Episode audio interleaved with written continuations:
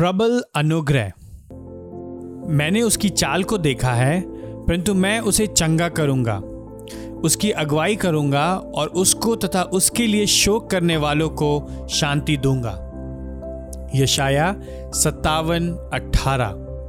अपने सिद्धांतों को बाइबल के स्थलों से सीखें। इस रीति से वह उत्तम कार्य करता है और आत्मा को पोषित करता है।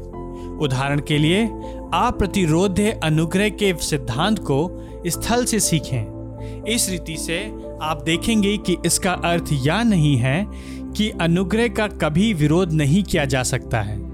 इसका अर्थ यह है कि जब परमेश्वर चुनाव करता है तो वह उस प्रतिरोध को हटा सकता है और हटाएगा। उदाहरण के लिए यशाया सत्तावन, सत्रह से उन्नीस में परमेश्वर अपने विद्रोही लोगों को ताड़ना देने तथा अपना मुख उनसे छिपाने के द्वारा दंड देता है। उसके लोभ की दुष्टता के कारण मैंने क्रोधित होकर उसको मारा था। क्रोध ही के कारण मैंने अपना मुख छिपा लिया। पद सत्रह। परंतु उन्होंने पश्चाताप के साथ प्रति उत्तर नहीं दिया। इसके विपरीत वे विश्वास से पीछे भटकते चले गए। उन्होंने विरोध किया, परंतु वह अपने मनमाने मार्ग पर भटकता चला गया, पद सत्रह। तो अनुग्रह का प्रतिरोध किया जा सकता है।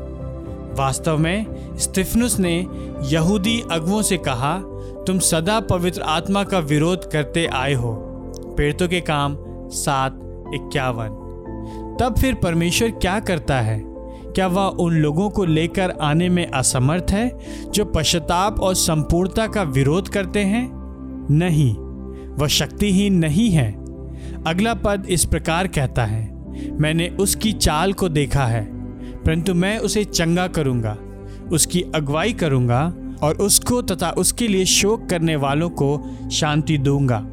यशाया सत्तावन अठारह। इसलिए लोगों के हटीपन अनुग्रह प्रतिरोधी पीछे हटने वालों के सम्मुख परमेश्वर कहता है, मैं उसे चंगा करूँगा, वह पुनः स्थापित करेगा। पुनर्स्थापना के लिए शब्द परिपूर्ण या पूरा बनना है, तथा यह शब्द शांति अर्थात शालोम से संबंधित है। इस परिपूर्णता और शांति का उल्लेख अगले पद में किया गया है, जो यह समझाता है कि कैसे परमेश्वर एक अनुग्रह प्रतिरोधी पीछे हटने वाले लोगों के जीवन में परिवर्तन लाता है। परमेश्वर यह कार्य होठों के फल को उत्पन्न करने के द्वारा करता है। यहोवा कहता है, जो दूर है, उसे शांति मिले, और जो निकट है, उसे भी शांति मिले। और मैं उसको चंगा करूँगा। यशाया सत्तावन, उन्नीस। परमेश्वर उन बातों को सृजता है, जो वहाँ नहीं है, अर्थात शांति एवं संपूर्णता। हम इसी रीति से बचाए गए हैं। और इसी रीति से हमें बार बार विश्वास से पीछे जाने से वापस लाया जाता है। जहाँ पर स्तुति अस्तित्व में भी नहीं थी, वहाँ पर उसको उत्पन्न करने के द्वारा परमेश्वर का अनुग्रह हमारे प्रतिरोध पर विजय प्राप्त करता है।